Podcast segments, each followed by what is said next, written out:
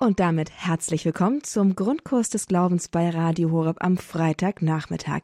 Mein Name ist Astrid Mooskopf. Schön, dass Sie jetzt eingeschaltet haben. Schön, dass Sie mit dabei sind im Programm bei Radio Horeb und jetzt hier in dieser Live-Sendung, in der es um Ihre Fragen geht. Ihre Fragen rund um den katholischen Glauben sind hier gefragt und das live. Wir sind hier nämlich verbunden zu einer Fragestunde Fragt den Pfarrer zum Glauben gemeinsam mit Pfarrer Peter van Briel aus Hopsten-Halverde. Er ist uns zugeschaltet nun live von sich zu Hause aus. Grüß Gott, Pfarrer van Briel.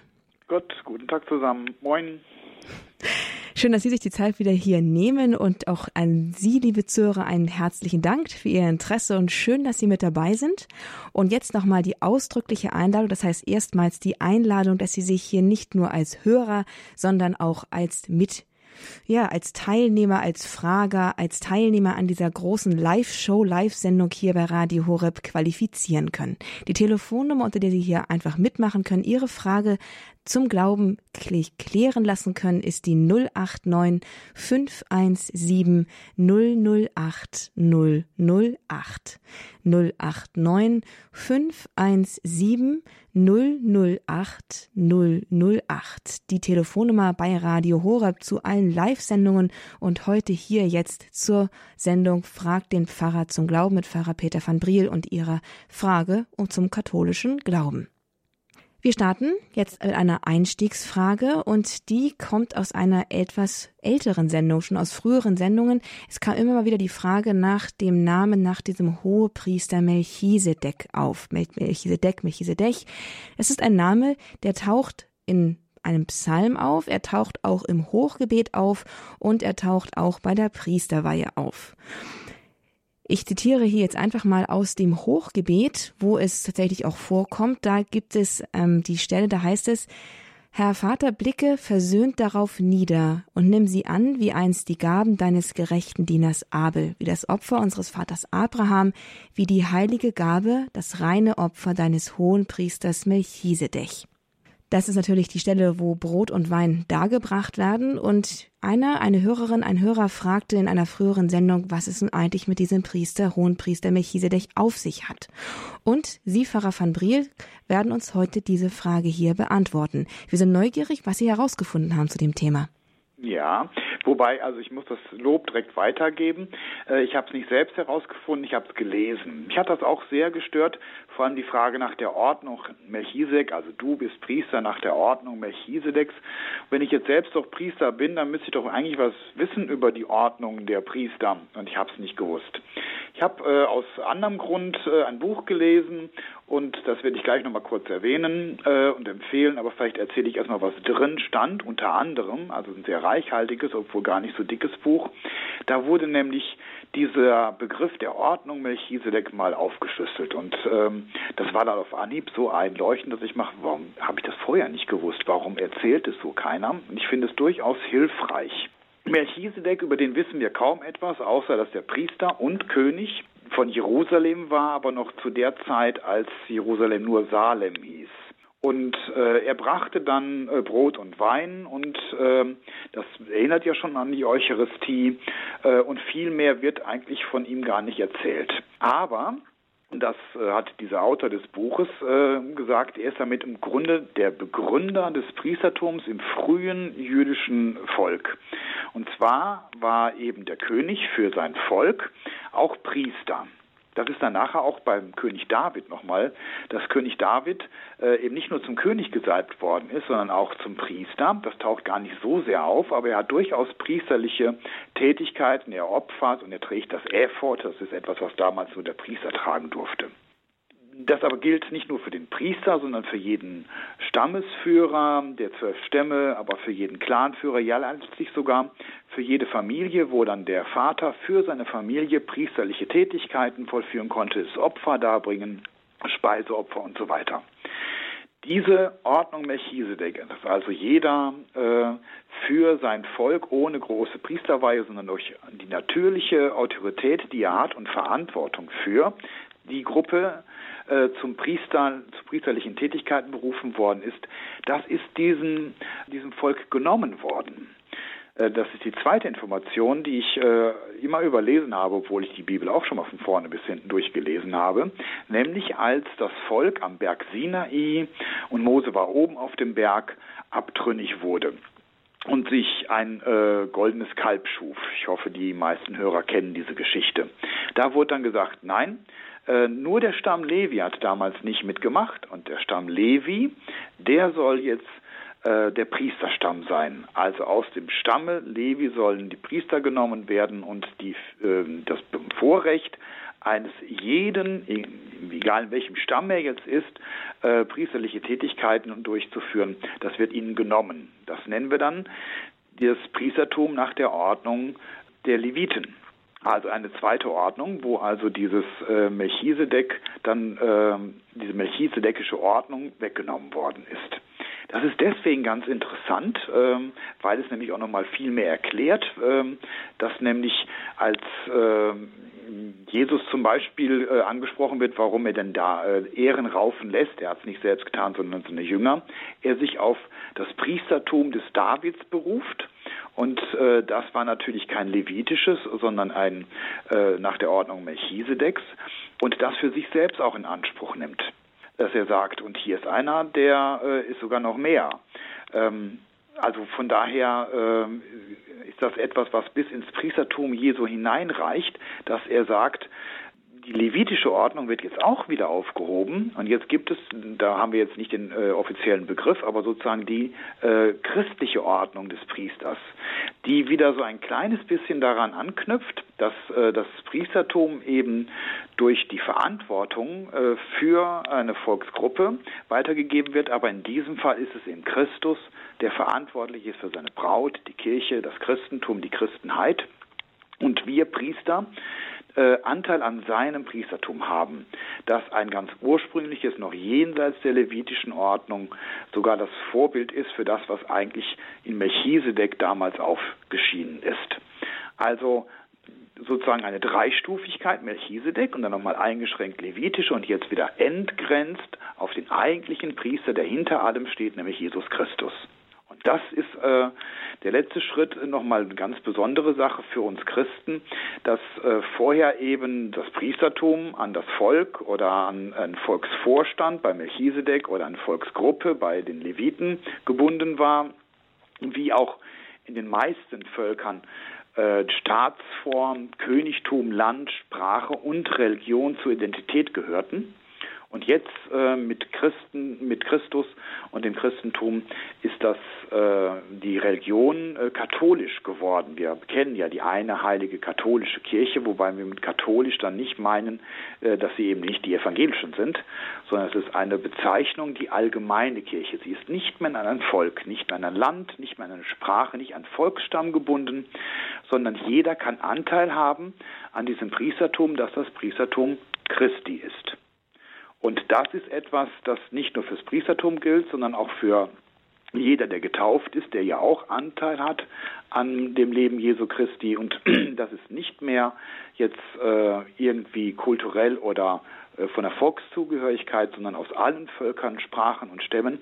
Und das ist ja letztlich auch das Pfingstereignis, dass äh, plötzlich jeder versteht, äh, egal wo ihr herkommt, es ist äh, eine Verkündigung, die jetzt nicht mehr sich an ein Volk und nicht mehr an die Juden richtet, sondern vom Heiligen Geist entgrenzt wurde und damit deutlich wird, das ist jetzt die Kirche für alle. Das ist jetzt die weltweite universale Kirche und sie spiegelt wieder den universalen Heilswillen Gottes.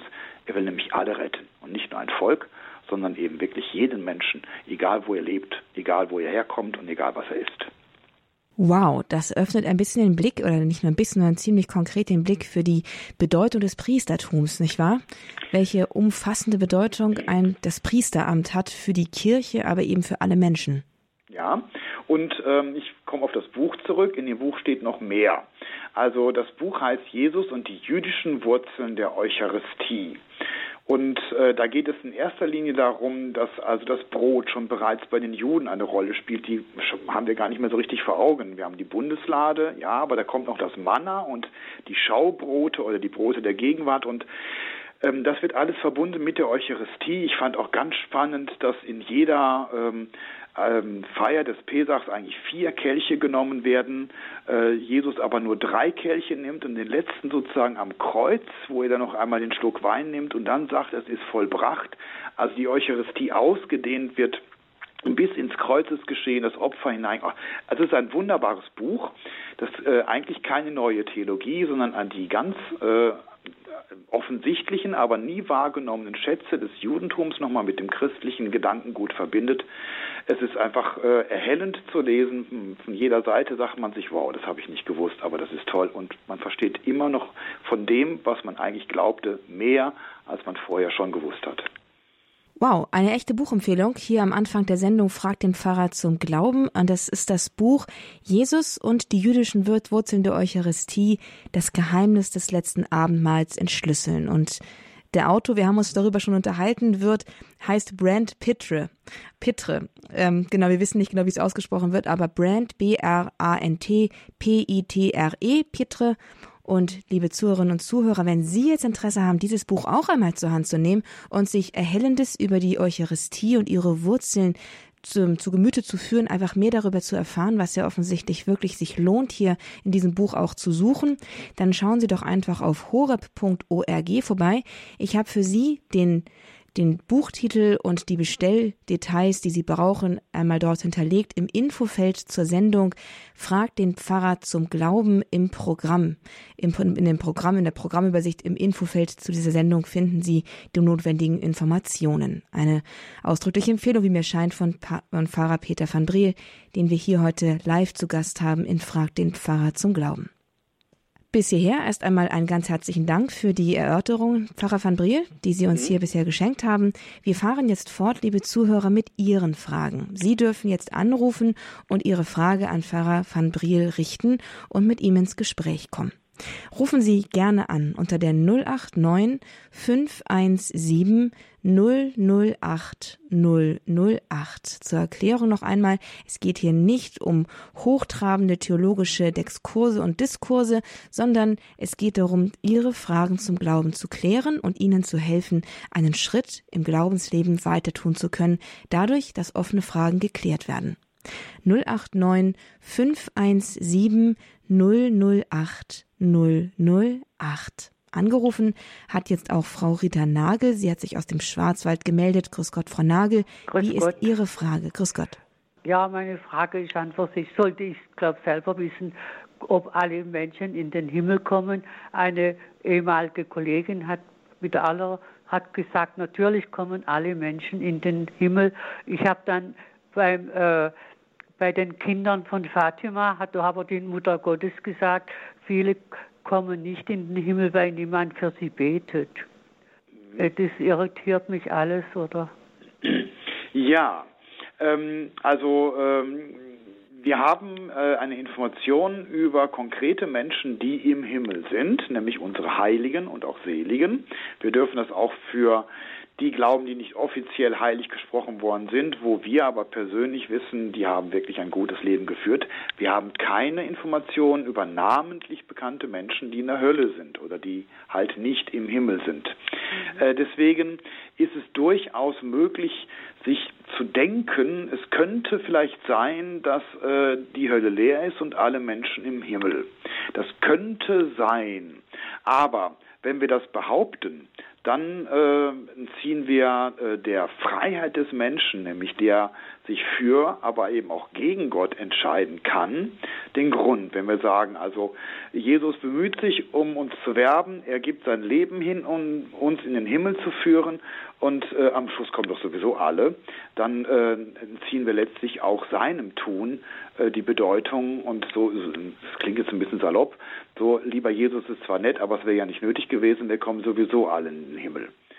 Das kann es nicht sein. Äh, das wissen wir aus der göttlichen Offenbarung von Jesus, der auch sagt, müht euch mit äh, allen Kräften. Er wird auch noch gefragt, sind es viele, die verloren gehen. Er antwortet nicht direkt, Aber äh, also spricht zwar von vielen, die auf dem einen Weg und vielen von ihm auf dem falschen Weg sind, aber wo sie ankommen, sagt er nicht, aber er sagt, bemüht euch nach allen Kräften. Also wir sollten äh, die Möglichkeit immer ins Auge fassen, dass es auch äh, Menschen gibt, die sich angesichts Gottes gegen ihn entscheiden oder dich vielleicht gar nicht genau hingucken wollen und sagen, nee, da will ich nicht hin, habe ich ein Leben lang abgelehnt, will ich auch in alle Ewigkeit ablehnen. Die Möglichkeit besteht und wie viele Menschen sie jetzt wahrnehmen, das wissen wir nicht. Ja, ja.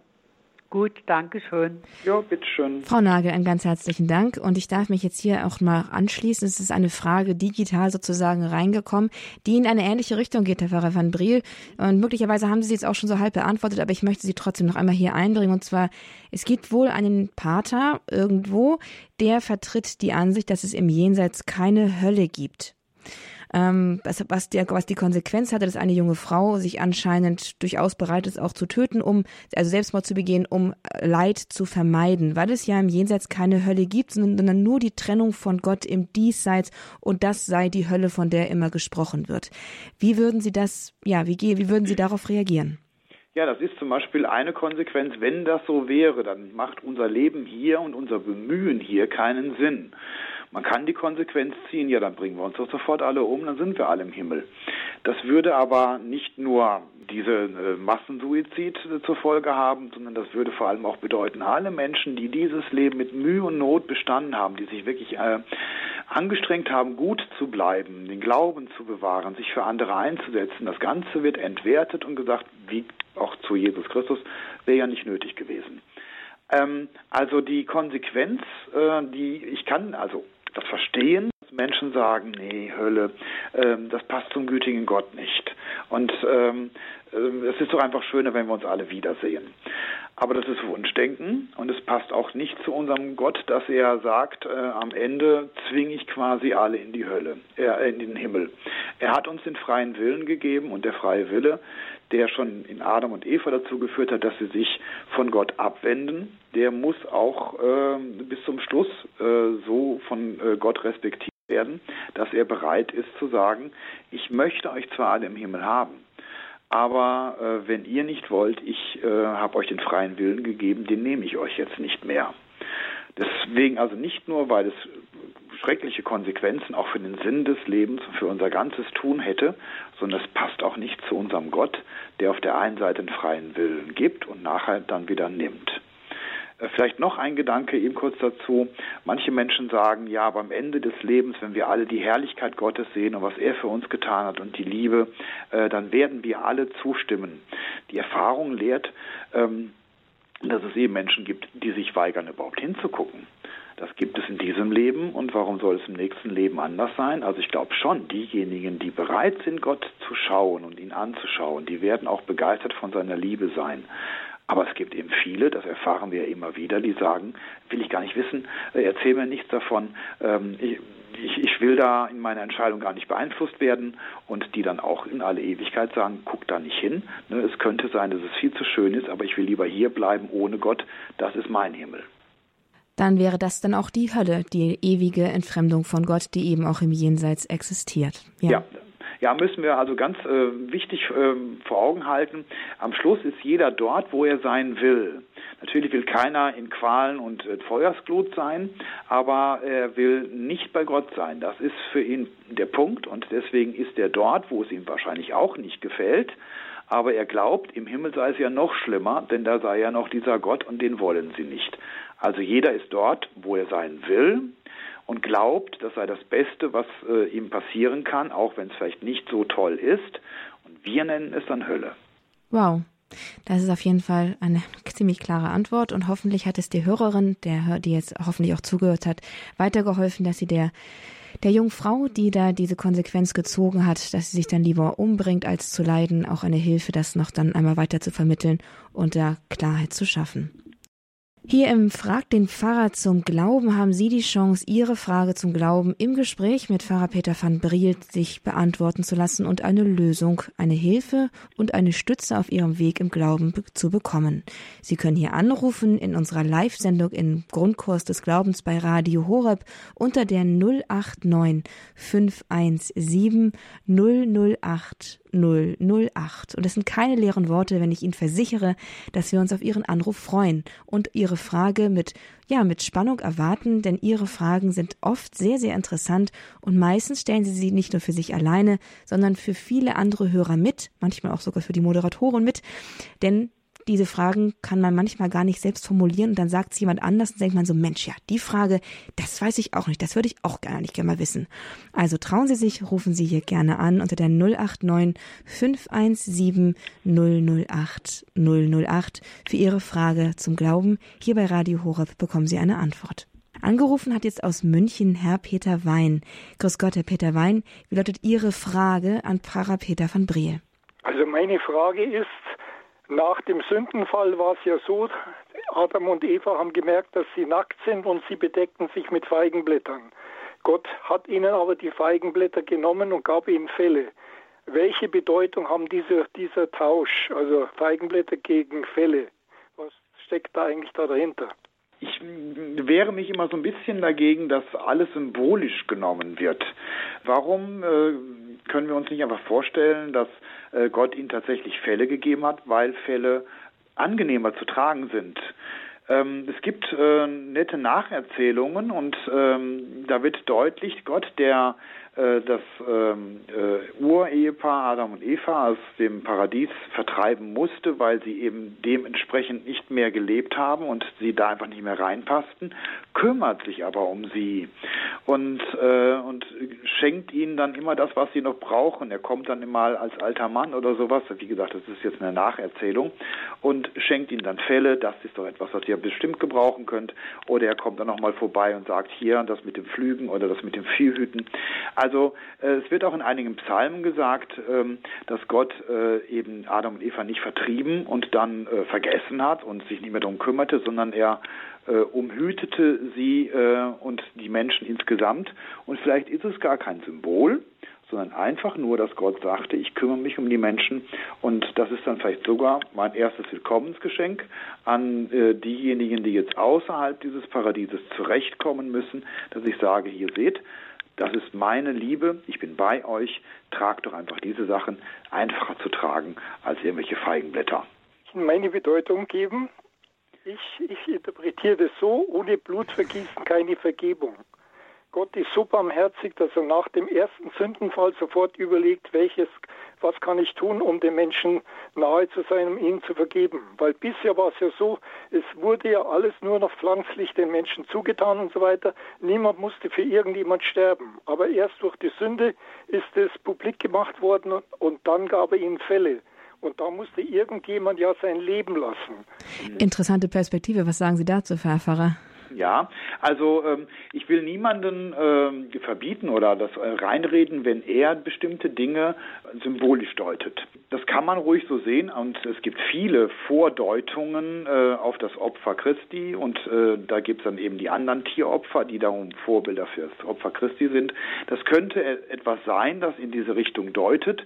Mir persönlich äh, liegt das nicht so, weil äh, das dann doch sehr äh, indirekt ist. Dann hätte ihnen vielleicht auch schon direkt die Tiere geben können oder die Tiere schlachten zum Essen, ähm, sondern die Fälle sind dann doch etwas indirekt. Zudem äh, waren damals, also nach Schöpfungsvorgaben, erstmal alle Menschen, sogar alle Tiere Vegetarier. Und das äh, Essen und damit auch das Schlachten von Tieren wurde erst nach der Sintflut erlaubt. Also noch nicht an dieser Stelle. Aber wie gesagt, ähm, die allegorische Deutung, äh, vor allem des Alten Testamentes, dass man sagt, ach, das klingt für mich so ähnlich oder das könnte ich mir gut vorstellen, äh, die ist durchaus erlaubt und bei den Kirchenvätern sehr beliebt gewesen. Und ähm, ich finde ja auch gut, dass man äh, sich diese Gedanken macht.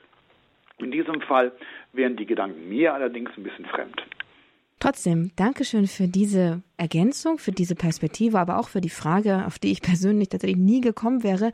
Sehr interessant. Danke, dass Sie das hier ins Gespräch gebracht haben. Herr Wein, ein Gruß nach München und bleiben Sie auch weiterhin dran jetzt hier in der Sendung Fragt den Pfarrer zum Glauben mit weiteren interessanten Fragen rund um den katholischen Glauben.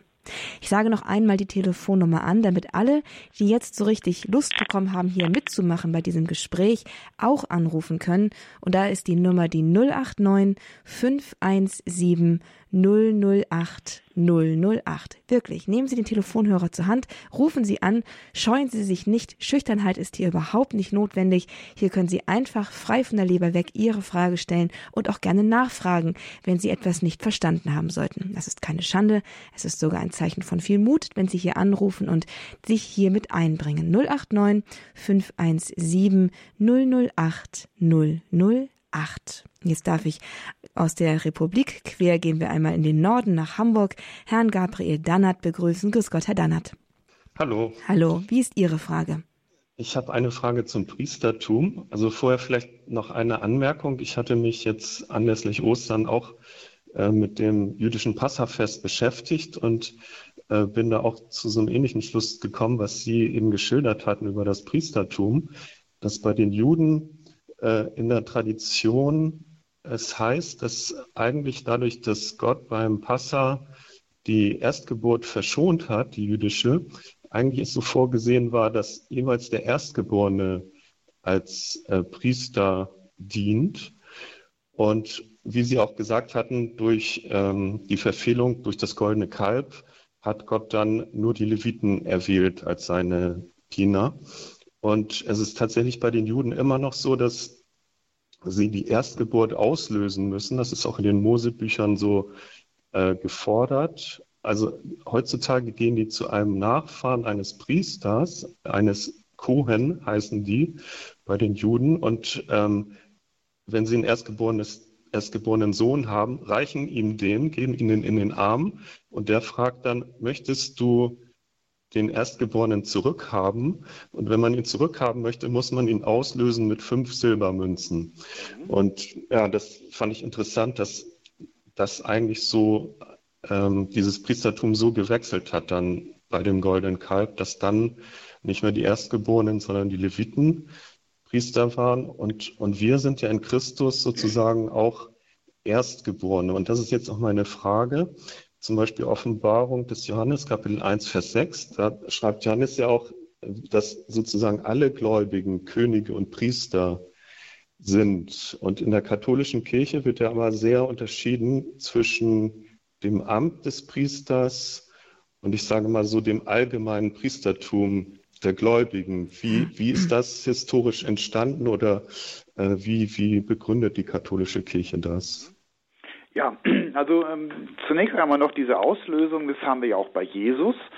Ähm, seine Beschneidung fand acht Tage nach seiner Geburt, das ist Neujahr und das war früher auch das Fest der Beschneidung des Herrn, statt und 40 Tage später, was wir am 2. Februar mit Darstellung des Herrn, da war dann die Auslösung, da wurde das Opfer gebracht, weil es ja der männliche Erstgeborene war und da musste man eben Opfer bringen und das war dann eben in diesem Fall äh, damals das Opfer der Armen, nämlich die äh, Turteltauben, die dann geopfert wurden. Also es ist auch schon in der Bibel berichtet, dass immer noch der männliche Erstgeborene ausgelöst werden musste. Ist bei Jesus auch geschehen. Ähm, und äh, was Sie danach gefragt haben, beziehungsweise erstmal darin an Information steckt, ist auch äh, korrekt. Ähm, auch bei Mose haben wir schon, wo äh, der Heilige Geist ausgesendet wird und äh, dann alle in Verzückung geraten und dann verraten, geraten eben auch einige, die außerhalb des Zeltes, des Bundeszeltes sind, trotzdem in Verzückung und dann sagen die um Gottes Willen, das ist doch eigentlich verboten, das ganze Volk hier, schaut auf die, die da jetzt in Verzückung geraten, dann sagt Mose, ach wenn doch das ganze Volk Priester und Propheten wären. Und das ist äh, Wirklichkeit geworden in Jesus Christus. Wir haben alle, das sage ich bei jeder Taufe immer noch, die, du wirst gesalbt mit dem heiligen Krisam zum Priester, zum König und zum Propheten, wie auch Jesus Christus gesalbt worden ist. Und das gilt für jeden Getauften. Wir haben Anteil am Priestertum Jesu Christi. Und damit alle Gläubigen ihr Priestertum, das heißt also ihr Wirken des Heils für die Welt, wahrnehmen, gibt es sozusagen noch ein untergeordnetes oder manche würden jetzt eher sagen übergeordnetes, aber ich verstehe mich selbst als Priester so jemand, der den Priestern äh, des allgemeinen Priestertums dient mit seinem besonderen Priestertum. Besonders klingt höher, aber ich würde sagen, es ist eingeschränkter und es ist spezieller, ähm, indem ich also nur bestimmte Sakramente wirken kann, um das Volk daran zu erinnern, dass sie eigentlich Priester sind für die Welt. Sie sollen der Welt Propheten sein, sie sollen der Welt Priester sein, das Heil wirken für die Menschen, die ihnen anvertraut sind und die ihnen begegnen. Und sie sollen Könige sein, das heißt, sie sollen das Leben in der Welt auch so ordnen, dass es die Menschen zu Gott führt. Und das ist dann ein ähm, zweites Weihepriestertum und das hat sich eigentlich nicht entwickelt, sondern das ist durch Jesus Christus selbst gestiftet worden. Es hat sich ein bisschen sprachlich entwickelt, dass man es äh, anders nannte nach einer gewissen Zeit, aber wir haben die Handauflegung und die Weitergabe durch die Apostel äh, auch schon in der Apostelgeschichte berichtet. Hilft so, Ihnen das? Herr Danazzi, Herr, und ich habe gerade den Regel nicht rechtzeitig oben gehabt. Haben Sie noch was so. nachzufragen? Nee, vielen Dank. Okay, Danke, das ja. Bitte, okay. Dankeschön für diese Frage. Danke, dass Sie sich hier eingebracht haben. Und ja, danke auch für die umfassende Antwort. Hier ist offensichtlich das Priestertum heute ganz hoch im Kurs bei den Fragen. Sie dürfen auch Ihre Frage stellen, liebe Zuhörerinnen und Zuhörer, die Sie jetzt noch an den Hörer, an den, an den Radiogeräten, vielleicht sogar im Auto mit dabei sind und vielleicht sich fragen so, hm, ich hätte eigentlich auch eine Frage und ich würde eigentlich auch gerne das jetzt mal klären. Das können Sie hier in der Live-Sendung bei Radio Horeb im Grundkurs des Glaubens. Rufen Sie doch jetzt bitte einfach gerne an unter der 089 517 008 008. Herzliche Einladung zur Frage- und Antwortstunde rund rund um Fragen des Glaubens mit Pfarrer Peter van Briel. Er ist uns live verbunden, er ist Ihnen live verbunden und kommt mit Ihnen ins Gespräch. Als nächstes erreicht uns, hat uns ein Anruf aus Braunschweig erreicht von Frau Krück. Grüß Gott, Frau Krück oder Frau Krick, wie sage ich es richtig? Ist okay. Das erste war, war das passendere. Äh, Frau Krück. Ja, ihre, genau. ihre Frage, Frau Krück, wie lautet sie? Ja, erstmal guten Tag zusammen. Ich finde es sehr schön, dass Sie diese Sendung machen. Wir haben am Mittwoch im Bibelkreis den Text vom kommenden Sonntag gelesen zusammen und haben äh, bei Vers, also das ist Johannes 20, Kapitel 20, Vers 23, äh, haben da so ein bisschen äh, auch kontrovers äh, miteinander, also einfach Ideen eingebracht und ich fand es spannend. Die Frage ging auch, darum, an wen ist das gerichtet? Äh, die Apostel, also normalerweise übertragen wir das, was in die Apostel geht, auch auf uns. Äh, egal Vielleicht nennen Sie noch mal kurz eben, was in dem Vers steht, auch für unsere Zuhörer, ja, aber ich gebe auch zu, dass ich es im Moment auch nicht ja. vor Augen habe. Nein, ich erwarte nicht, dass Sie jeden Vers auswendig wissen, das weiß ich auch nicht. Mhm. Äh, oder wüsste ich auch nicht. Ähm, es geht darum, wem ihr die Sünden vergebt, wem ihr die Schuld behaltet oder die Sünden behaltet, äh, vergebt, dem, dem sind sie vergeben und wem ihr sie behaltet, dem sind sie behalten. Und äh, ich fühle mich auch als Nichtpriesterin durchaus angesprochen, ähm, natürlich kann ich nicht fremden Menschen fremde Sünden vergeben, die mit denen ich überhaupt nichts zu tun habe. Ich kann die sozusagen weiterschicken an äh, katholische Priester, Diakone oder was weiß ich, die vom Amt her die Vollmacht haben, ähm, Sündenvergebung auszusprechen und zu bewirken, einfach durch die Macht, die Jesus ihnen gegeben hat. Trotzdem fühle ich mich auch angesprochen als ganz normale katholische Christin, wenn jemand mir etwas zu Leide tut, äh, kann ich ja überlegen, haue ich dem zurück eine oder ich zahle ich es dem heim oder ähm, vergebe ich. Also da geht es einfach um das Stichwort Vergebung. Aber hier ist noch, wem ihr sie behaltet, dem sind sie behalten.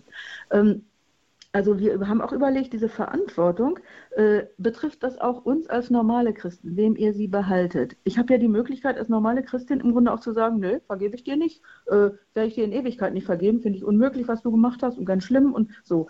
Äh, also diese Möglichkeit habe ich ja. Ähm, würde ich natürlich nicht tun, ne? aber trotzdem. Und darüber nachzudenken, Verantwortung, was tue ich dem an, der mich um Vergebung bittet und der sie dann nicht bekommt. Mhm. Ähm, also im Grunde, Sie sagen das schon sehr schön, wenn Jesus nur gesagt hat, ich, vergebe, ich gebe euch hiermit die Vollmacht, Sünden zu vergeben, dann wäre es äh, eine Beichtvollmacht, die er vergibt. Und dann wäre sie auch tatsächlich gebunden, damals erstmal an die Apostel, das heißt die Vorläufer der Bischöfe und dann auch vermittelt an die Priester. Aber er spricht tatsächlich von äh, Vergeben äh, und Nicht-Vergeben, die sogenannte Binde- und Lösegewalt. Und damit macht er etwas deutlich, das über das Amt des Priesters hinausgeht. Und haben Sie, wenn Sie darüber gesprochen haben, ob das nicht für alle gilt, schon äh, richtig gedacht, dass äh, wenn nämlich äh, die Christen als solche das Heil für die Welt auch wirken sollen, dann ist es auch wichtig, dass sie äh, der Welt auch vermitteln, ähm, was äh, Jesus Christus tut. Und wenn sie eben etwas für äh, sich behalten, also nicht vergeben, die Vergebung nicht weitergeben, den Frieden nicht weitergeben, ähm, dann hat das auch Heilsbedeutung. Das ist im Grunde ein schrecklicher Gedanke. Denn das Heil anderer Menschen hängt auch von meinem Tun ab. Aber es macht eben auch umgekehrt äh, deutlich, äh, wie wichtig auch das Tun der Laien ist, ob sie Vergebung leben, ob sie Vergebung weitergeben. Äh, und es kann durchaus sein, die Vergebung, die sie verweigern, äh, kommt dann eben bei anderen Menschen noch nicht an und kann von denen auch, weil ihnen die Sünden nicht vergeben worden sind, zumindest in ihrer Sichtweise, sie haben die Erfahrung nicht gemacht, auch nicht weitergeschenkt worden werden. Also, ja. äh, wir sind alle dazu aufgefordert, äh, das, was wir empfangen haben, nämlich Vergebung, auch weiterzugeben an äh, die Welt entweder indem wir tatsächlich vergeben, das ist eine Vergebung, oder indem wir von der Vergebung sprechen, das ist auch wichtig, dass viele Menschen in der Welt mit ihren Sünden überhaupt nicht zurechtkommen, die wir zwar nicht vergeben können, aber wovon wir reden können, dass Jesus Christus doch für diese Menschen am Kreuz gestorben ist. Und wenn sie das dann wirklich auch definitiv erfahren wollen, dann auf einen Priester oder äh, auf einen ähm, Geweihten verweisen, der das dann sakramental vermitteln kann. Aber das mhm. äh, ist dann sozusagen immer nur der Schluss, der Schlusspunkt. Und davor sind die Laien sehr gefragt, dass sie entweder mit ihrem eigenen Leben oder auch mit äh, dem, was sie sagen und was sie tun, Zeugnis geben, damit Menschen überhaupt den Weg zur Vergebung Gottes finden. Dankeschön. Bitte. Danke für die Frage. Sehr schön. Gesegnete Pfingsten. Danke, Frau Krick. Das wünschen wir Ihnen auch. Aber jetzt muss ich nochmal nachfragen, denn jetzt habe ich es nicht ganz verstanden. Hat nun der Laie eine Binde- und Lösegewalt oder ist, wenn ich jemandem nicht die, die Verzeihung gewähre, die er erbittet möglicherweise, ist er metaphysisch immer noch an diese Schultern gebunden? Ja, also die äh, richtige ähm, eigentliche Binde- und Lösegewalt ist an das Amt gebunden. Eigentlich sogar an das Amt des Bischofs und vermittelt dann auch durch den Priester. Das hat in diesem Sinne der Laie nicht aber er hat äh, schon eine Bedeutung für das, was bei, äh, sagen wir mal, äh, der Welt, also den Menschen in der Welt auch ankommt. Und ähm, in einem übertragenen oder analogen Sinne ähm, ist der äh, normale Christ, also der Allgemeinpriestertum, der einfach nur getauft und gefirmt ist, durchaus daran beteiligt, ob das Heil bei den Menschen ankommt oder nicht. Wenn jetzt allerdings zum Beispiel ein äh, jemand, der hat äh, gesündigt, zu einem äh, Getauften kommt und sagt, ich habe gesündigt, vergib mir bitte die Sünden. Oder sprich mich los von einer Bindung, die in mir ist, an das Böse. Oder äh, auch unter Umständen eine Bindung an, äh, durch die Ehe an eine Frau, du musst mich jetzt davon lossprechen, dass man dann sagt, ich habe die Binde- und Lösegewalt in diesem konkreten, amtlichen Sinne nicht. Das muss dann ein Priester oder ein Bischof tun. Dass man aber die Vorstufen sich auch bewusst macht, dass man nicht sagt, ja, das sind die Priester für zuständig und das ist gar nicht meine Aufgabe, sondern von Vergebung zu reden, von Treue zu reden äh, und davon, dass äh, Gott für die Vergebung unserer Sünden in die Welt gekommen ist und ich das selbstverständlich in ähm, Anspruch nehme und gern auch weitergeben würde, das ist auch die Aufgabe der Laien und davon hängt viel ab für die Heiligung der Welt. Ich verstehe. Das ist, äh, das lässt ein bisschen rückschließen auf die, auf die grundsätzliche, ja, diesen großen Gesamtzusammenhang, in dem man auch als Christ steht. Ja, das ist irgendwie einleuchtend. Dankeschön. Danke, Pfarrer van Brie. Bitte, bitte. Und hier geht's auch schon weiter mit unserem nächsten, mit unserer nächsten Anruferin. Sie ruft aus, den, aus der Nähe von Münster aus Rheine an, Frau Andrea Ziehoff. Frau Ziehoff, wie lautet Ihre Frage an Pfarrer Peter van Brie hier im Grundkurs des Glaubens bei Radio Horeb? Ja, guten Tag. Ich danke, dass ich äh, Sie etwas fragen darf, Herr Pfarrer von Briel. Und zwar äh, war das äh, früher so, vor einiger Zeit so, dass in unserer Gemeinde ähm, oder allgemein auch der Priester ähm, zur Kommunionausteilung ähm, erst ähm, die Kommunion äh, einnahm und auch ähm, das Blut Christi ähm, verkostete und sich dann äh, zu den äh, Messdienern und Lektoren äh, drehte und in persona Christi die äh, Kommunion austeilte. Mhm. Ähm, das ist in der letzten Zeit äh, nicht mehr so. Der Priester ähm, legt die Hostie in den Kelch zurück und dreht sich dann zu, ähm, zu, den, äh, zu den Messdienern um, teilt erst die Kommunion äh, jedem Einzelnen aus und nimmt dann, ähm, nimmt dann selber auch. Also wenn alle die äh, Kommunion ähm, äh, einnehmen, auch selber dann die Kommunion ein. Und das verwirrt mich und weiß nicht, ja, wie es richtig ist. Wie sehen Sie das? Ja, ähm, ich sage immer dazu, wenn äh, gefragt wird, wenn äh, sich äh, Priester nicht an die Regeln halten, äh, manche sind wirklich schlimme Verletzungen, wo man auch sagt, jetzt geht's an die äh, Substanz des Sakramentes. Aber das ist in diesem Fall nicht der Fall. Also von daher ist es von der Schönheit der Liturgie wird etwas verdunkelt, ähm, aber man muss jetzt nicht sagen, okay, jetzt wechseln wir die Kirche, hier kann ich nicht mehr hingehen.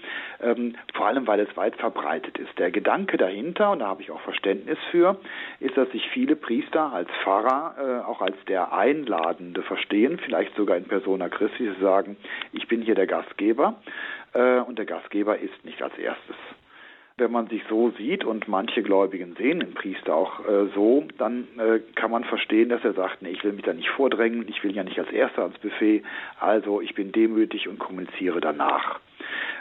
Der Priester ist auch in persona Christi der Gastgeber, aber er ist gleichzeitig auch noch der erlösungsbedürftige Mensch. Und deswegen ist es eigentlich vorgesehen, dass der Priester, damit er wirklich auch mit dem, was er darstellt, nämlich der Person Christi eins wird, zunächst kommuniziert, um dann in dieser Einheit mit dem, der eigentlich Gastgeber ist, die Kommunion weiterzugeben. Und das ist dann auch demütig, wenn man so sieht, weil er sagt, ich habe es nötig. Ich muss erst einmal selbst mit Gott in Verbindung treten, bevor ich das dann anderen weitergeben kann. Und wenn man so sieht, dann hat es wieder die ursprüngliche Bedeutung, nämlich der Priester kommuniziert als Erster, um dann weiterzugeben, was er selber empfangen hat, denn er ist nicht nur Priester, er ist auch Mensch. Und dieses Priester-Mensch-Defizit sozusagen, wir sind nie das, was wir eigentlich darstellen, wird so ein bisschen überwunden, indem er kommuniziert. Und dann kann er nach außen treten. Und das ist das Schönere und so müsste es eigentlich auch sein. Und wenn Priester das nicht tun, äh, ist das noch kein großer Beinbruch. Da muss man sagen, na ja, der hat es auch nicht so ganz äh, verstanden oder der versteht es vielleicht etwas anders. Aber das ist jetzt nicht äh, ein Grund zu sagen, da ist die Messe jetzt irgendwie unwürdig. Ah ja, dann weiß ich Bescheid. Hm? Dann danke ich Ihnen recht herzlich. Bitte, gern geschehen. Danke, ja. Frau Zier, für diese Frage, die ich glaube, eine Menge Leute haben, denn sie kam auch schon öfter hier in der Sendung auf. Und ich bin mir sicher, dass dieses in diesem Fall eine Frage war, die Sie nicht nur für sich selbst gestellt haben. Haben Sie herzlichen Dank, dass Sie zum Telefonhörer gegriffen haben. Und wenn Sie, liebe Zuhörer, jetzt sagen so, yeah, ich habe eigentlich auch eine Frage, dann trauen Sie sich und rufen Sie gerne an, denn wie gesagt, wie im Fall von Frau Ziehoff, es ist nicht nur eine Frage, die Sie für sich selbst stellen, sondern es ist auch ein Gemeinschaftsdienst. 089 517 008 008. Das ist die Nummer, die Sie jetzt wählen dürfen. Herzlich willkommen hier im Grundkurs des Glaubens bei Frag den Pfarrer zum Glauben, live mit Pfarrer Peter van Briel mit Ihrer Frage zum Glauben. Kommen Sie ins Gespräch, lassen Sie sich eine Frage beantworten, helfen Sie weiter mit einer Frage, die Ihnen auf dem Herzen brennt. Diese Möglichkeit, diese Chance genutzt hat jetzt auch Herr Werner Parzer. Er ruft an aus der Nähe von Ravensburg aus Waldburg. Halt, hallo, Herr Parzer. Guten Tag und grüß Gott. Grüß, grüß Gott. Gott. Ich darf ein ganz herzliches Dankeschön sagen, dass ich hier zu Wort kommen darf und nachdem wir alle Gottes Kinder sind und getauft sind, sind wir verbunden mit Jesus Christus und mit seiner Mutter Maria. Und ich darf hier ein ganz liebes Grüße sagen an meine Kursgeschwister vom 11. Bundeskurs in dem Corona Ecclesia Maria. Wir sind das Herz eingebunden und bitten um Ergänzung und Ver Ver Verbindung und alles Liebe und Gute für Sie und alle lieben Guten. Ich habe eine Frage, was passiert mit den Menschen, die nicht getauft sind? Ja, das ist meine Frage. Also die Bitte, dass wir äh, mit allen verbunden sind, die Sie auch gerade genannt haben, die erfüllen wir gerne. Und die Frage, die Sie haben, die ist äh, durchaus auch interessant, ähm, weil wir haben äh, doch relativ viel in unserer Kirche, ähm, das hinweisend, umwerbend für den Menschen ist, aber nicht wirklich so ganz heilsrelevant. Ähm, es wäre gut, wenn die Menschen zur Kommunion gehen würden, es wäre gut, wenn sie zur Beichte gehen, aber wirklich heilsrelevant ist eigentlich nur die Taufe. Zumindest äh, ist das so uns vor Augen. Aber wenn wir auf die Bibel schauen, das ist ein Taufbefehl bei Matthäus, dann heißt es, geht hin und tauft alle Menschen, äh, äh, denn wer sich taufen lässt, wer glaubt und sich taufen lässt, wird gerettet. Aber dann steht dort nicht, und wer nicht glaubt und sich nicht taufen lässt, ist verdammt, sondern dann steht nur noch, und wer nicht glaubt, ist verdammt. Also, die Taufe ist auch nicht absolut heilsrelevant. Sie ist sozusagen die Vollendung des Glaubens. Also wenn ich glaube, ist das etwas Innerliches. Und ähm, irgendwann ist der Glaube so groß und so stark, dass er nach einer äußeren Tat ruft. Und das ist dann eben, ich lasse mich taufen. Und solange ich glaube, aber mich noch nicht zu dieser Tat aufrufe, ist mein Glaube vielleicht noch nicht groß genug. Dann bin ich also, das ist durchaus wackelig, äh, selbst mir nicht sicher, wie viel glaube ich und wie viel kann ich jetzt eigentlich noch ähm, tun. Das mag sein, dass Gott diesen Glauben ohne Taufe noch als aus, ausreichend empfindet, aber sicher sein können wir eigentlich erst, wenn der Glaube zur Taufe geführt hat. Wenn ich aber links zum Beispiel zur Taufe nicht komme, weil ich unterwegs äh, vom äh, Blitz getroffen werde oder weil äh, mich zu viele Leute davon abhalten, ähm, dann bin ich nicht deswegen automatisch verloren. Verloren bin ich erst dann, wenn ich innerlich sage, nein, ich möchte mich nicht taufen lassen, weil ich glaube diesen ganzen Kram nicht. Also mit anderen Worten, verloren sind nur die, und das wissen wir nicht, die den Glauben bewusst ablehnen. Verloren sind nicht alle diejenigen, die sich nicht haben taufen lassen. Vielleicht wussten sie nicht davon, vielleicht wollten sie, sie haben es nicht geschafft, vielleicht sind sie noch auf dem Weg gewesen. Ähm, da können wir also zur absoluten äh, Heilsnotwendigkeit der Taufe, müssen wir erst sagen, nein, sie ist nicht absolut, der Glaube ist absolut heilsnotwendig, nicht die Taufe. Danke. Das war meine ganz grundlegende Frage und eine grundlegende Beantwortung zum Sakrament der Taufe. Sehr, sehr hilfreich. Einem sehr herzlichen Dank, Herr Parzer bei Ravensburg in Waldburg, dass Sie diese Frage hier mit eingebracht haben. Und jetzt gehen wir zu unserer nächsten Hörerin. Sie möchte gerne anonym bleiben. Grüß Gott, hallo. Wie ist Ihre Frage zum Glauben? Ja, meine Frage ist so, dass meine Familie und alle Vorgänger meiner Familie alle die Sakramente bekommen haben, die Tauffirma zum größten Teil. Heute ist es so in den jungen Familien, dass das alles geschehen ist, aber dass eben jetzt so einen Abstand haben, nicht mehr zur Kirche gehen oder ganz selten und auch nicht zur Beichte und gar nichts, dann auf einmal mit in die Kirche gehen und zur Heiligen Kommunion gehen, als wenn nichts wäre. Ich weiß nicht, wie der Glaube innerlich bei Ihnen ist, das kann ich nicht beurteilen, aber ich frage nur mal, ob man da mal was sagen soll. Bitte lasst euch nur segnen, geht nicht zur Heiligen Kommunion, wenn ihr nicht vorher wenn ihr nicht dran glaubt und vorher zur Beichte geht und so. Was soll man machen in, unter diesen Umständen? Ja, also das ist ähm, ja, erstmal theologisch gesehen, haben Sie ja schon gerade richtig gesagt, Sie wissen nicht, wie der Glaube aussieht. Vielleicht sind Sie noch unterwegs, vielleicht äh, brauchen Sie noch ein bisschen Zeit und vielleicht müssen Sie auch mal in Ruhe gelassen werden, aber vielleicht brauchen Sie auch jemand, der Ihnen das nochmal sagt und nochmal mit gutem Beispiel vorangeht, der sich vielleicht einlädt, mitzukommen. Und das ist jetzt eine Frage der Klugheit. Ähm, was soll ich denn jetzt tun? Was brauchen Sie? Und das heißt in erster Linie erstmal hinhören und hinschauen. Äh, sind die vielleicht eher genervt, wenn ich das jetzt tue?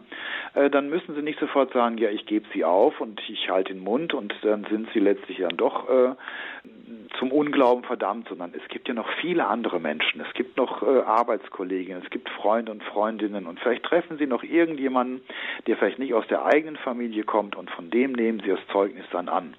Also, ich möchte in diesem Fall auch den Mut machen, mal den Mund zu halten. Das klingt jetzt ein bisschen blöd, weil meistens muss man den Leuten Mut machen, dann sagen sie doch was und dann nehmen sie die an die Hand.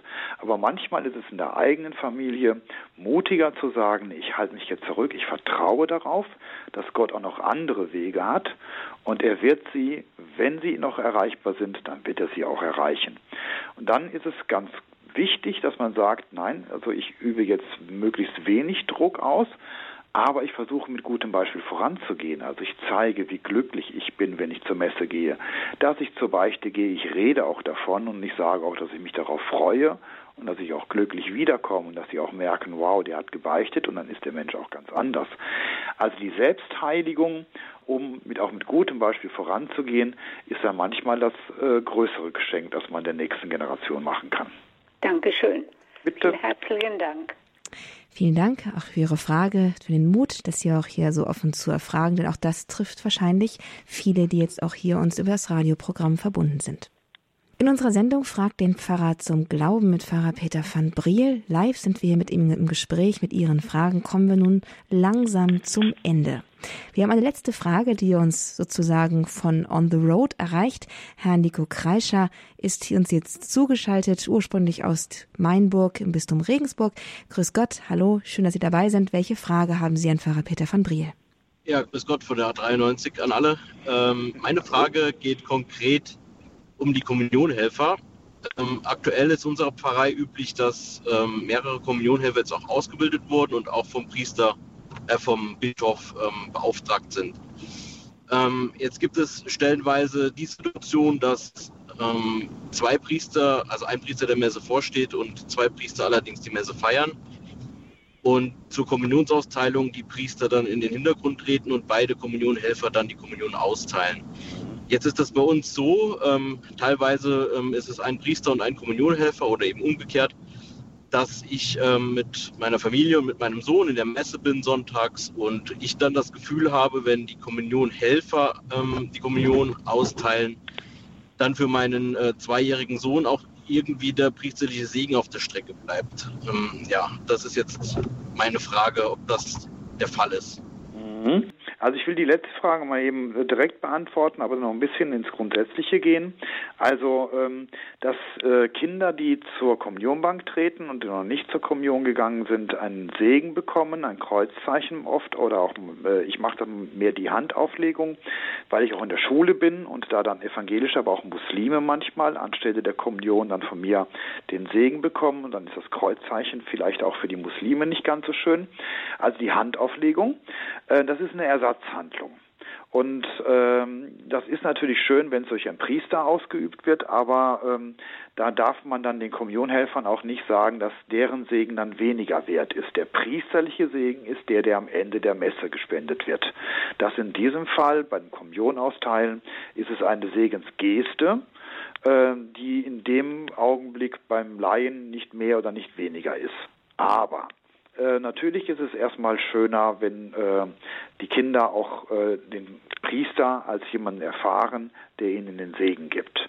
Also wo man auch hingehen kann, äh, selbst wenn man noch nicht zur Kommunion gewesen ist und dann vom Priester auch einen Segen bekommt. Das bedeutet auch, dass der Priester eben auch diese äh, Erinnerung mit den Kindern auslöst. Ne? Das sind Leute, die etwas segnen, dass die etwas gutheißen zweite grundsätzliche. Also der Kommunionhelferdienst ist äh, im Gegensatz zum Lektor äh, kein eigenständiger Dienst. Lektor, selbst wenn 20 Priester im Altar sind, dann tritt ein Laie vor und liest die Lesungen. Das ist deren Vorrecht. Die Kommunionhelfer sind äh, Ersatzdienste. Und wenn 20 Priester im Altar sind oder nur zwei, dann brauchen sie eigentlich diesen Dienst nicht ausüben. Ich habe Gott sei Dank in meiner Gemeinde äh, Kommunionhelfer, die dann sagen, ach, dann werde ich ja gar nicht gebraucht, dann gehe ich wieder. Priester haben aber manchmal Angst davor, ein Kommunionhelfer, der eingeteilt ist und der auftaucht, zu sagen, nee, wir brauchen sie nicht, weil sie dann Angst haben, ja, das ist jetzt extra gekommen jetzt geht er nach Hause und äh, dann ist er sauer. Wenn wir davon ausgehen, dass die Kommunionhelfer sowieso zur Kirche gehen und sowieso im Gottesdienst sind, dann braucht man auch keine Angst zu haben, dass man sagt, also ich äh, nehme ihm jetzt was weg, wenn ich ihn zurück in die Bank stecke sozusagen. Ich kann verstehen, dass Priester das äh, nicht so oft gerne tun, aber sie müssen auch dann überlegen, brauchen wir sie, wenn wir sie auf den Plan setzen oder wenn wir sie darum bitten, nicht, dass man die grundsätzlich äh, mit hineinnimmt, weil man sagt, das ist ein Amt. Wir wollen damit deutlich machen, dass die Laien auch am priesterlichen Amt Anteil haben, was in diesem Fall ein äh, verqueres Zeichen wäre, weil sie haben Anteil am priesterlichen Dienst, aber eben nicht in der Eucharistie, sondern von der Eucharistie her in der Welt. Und von daher ist das mit den Kommunionhelfern ein bisschen äh, schwierig in manchen Gemeinden und da müsste man vielleicht nochmal grundsätzlich den Kommunionhelfern erstmal sagen, was deren Dienst eigentlich ist und das manchmal vielleicht auch erstmal den Priester nochmal wieder erzählen. Habe ich Ihnen damit so ein bisschen geholfen?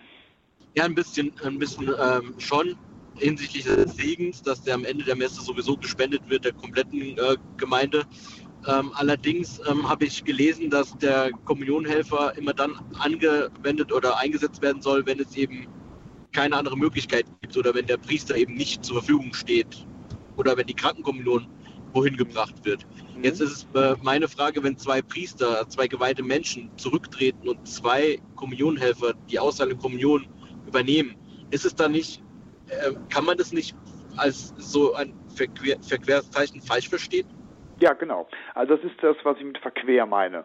Also ähm, wenn wir einen Gottesdienst haben mit 500 Leuten und wir sind nur zwei Priester, dann können wir gerne noch Kommunionhelfer hinzunehmen, weil einfach die Menge sonst nicht zu bewältigen ist. Aber wenn die ähm, nicht nötig sind in einem normalen Gemeindegottesdienst und es sind sogar zwei Priester da, dann sollten sie zurücktreten, vielleicht sogar von sich aus, aber es sollte auch möglich sein, ihnen zu sagen, schön, dass Sie da sind, wir brauchen Ihre Dienste nicht. Wir brauchen die Dienste der Kommunionhelfer, wie Sie schon sagen, bei der Hauskommunion, bei der Krankenkommunion, da ist es ganz gut, dass es sie gibt. Wir brauchen sie auch bei sehr großen Gottesdiensten. Ich bin in einer Schule, da müssen wir uns an die Schulstunden halten mit der Messfeier und da bin ich immer dankbar, dass es einen Kommunionhelfer gibt, der mir hilft, weil wir dann wirklich mal 100 oder 120 Schüler haben, das ich sonst nicht schaffe aber es gibt eben kein Recht darauf, vor allem dann, wenn sie gar nicht nötig sind. Und auf jeden Fall, was auf jeden Fall festzuhalten ist, es ist der Segen, den Sie vom Kommunionhelfer erhalten für Ihren Sohn, ist nicht weniger wert als der vom Priester und der geht also nicht leer aus und spätestens der priesterliche Segen am Ende der Messe ist dann sozusagen auch in dem Fall die Erfüllung dessen, was Sie sich dann für Ihren Sohn dann auch wünschen, sofern es dann doch vielleicht auf der Strecke geblieben sein sollte. Somit kommen wir aber nun auch zum Ende unserer heutigen Sendung. Ich bedanke mich auch zu allen Seiten ganz herzlich für die vielen Fragen, für die guten Antworten, die hier gegeben worden sind, auch für die interessanten Gespräche, die hier entstanden, entstehen konnten und entstehen durften. Danke für Ihre Offenheit, danke für Ihre Bereitschaft, sich hier bei Radio Horeb im Grundkurs des Glaubens einzubringen. Diese Sendung können Sie, liebe Zuhörer, nachhören auf hore.org. In unserer Mediathek finden Sie den kostenlosen Podcast in, der, Podcast in der Rubrik Grundkurs des Glaubens in Kürze zum Herunterladen. Auch frühere Sendungen finden Sie dort zum Nachhören mit interessanten Fragen und Gesprächen. Und ich darf mich noch an unseren Gastreferenten hier, Pfarrer Peter van Priel, wenden. Würden Sie uns zu dieser Sendung heute jetzt den Abschlusssegen spenden? Ja, sehr gerne. Und ich nehme wie sonst auch alle mit rein, wo ich vielleicht mich unglücklich ausgedrückt habe oder ähm, Fragen nicht äh, richtig von mir verstanden worden sind oder auch vor allem diejenigen, die äh, jetzt nicht durchgekommen sind oder den Mut nicht gehabt haben anzurufen. Äh, es gibt auch noch andere Möglichkeiten. Gott wirkt und der wirkt auch in dieser Welt und das wünsche ich und wünschen heißt letztlich auch nichts anderes als, das soll in meinem Segen mit zum Ausdruck kommen. Der Herr sei mit euch. Und mit deinem Geiste so segne euch alle auf die Fürsprache der seligen Jungfrau Maria, unserer Gutmutter im Himmel, auf die Fürsprache aller Engel und Heiligen, der allmächtige und euch liebende Gott, der Vater, der Sohn und der Heilige Geist.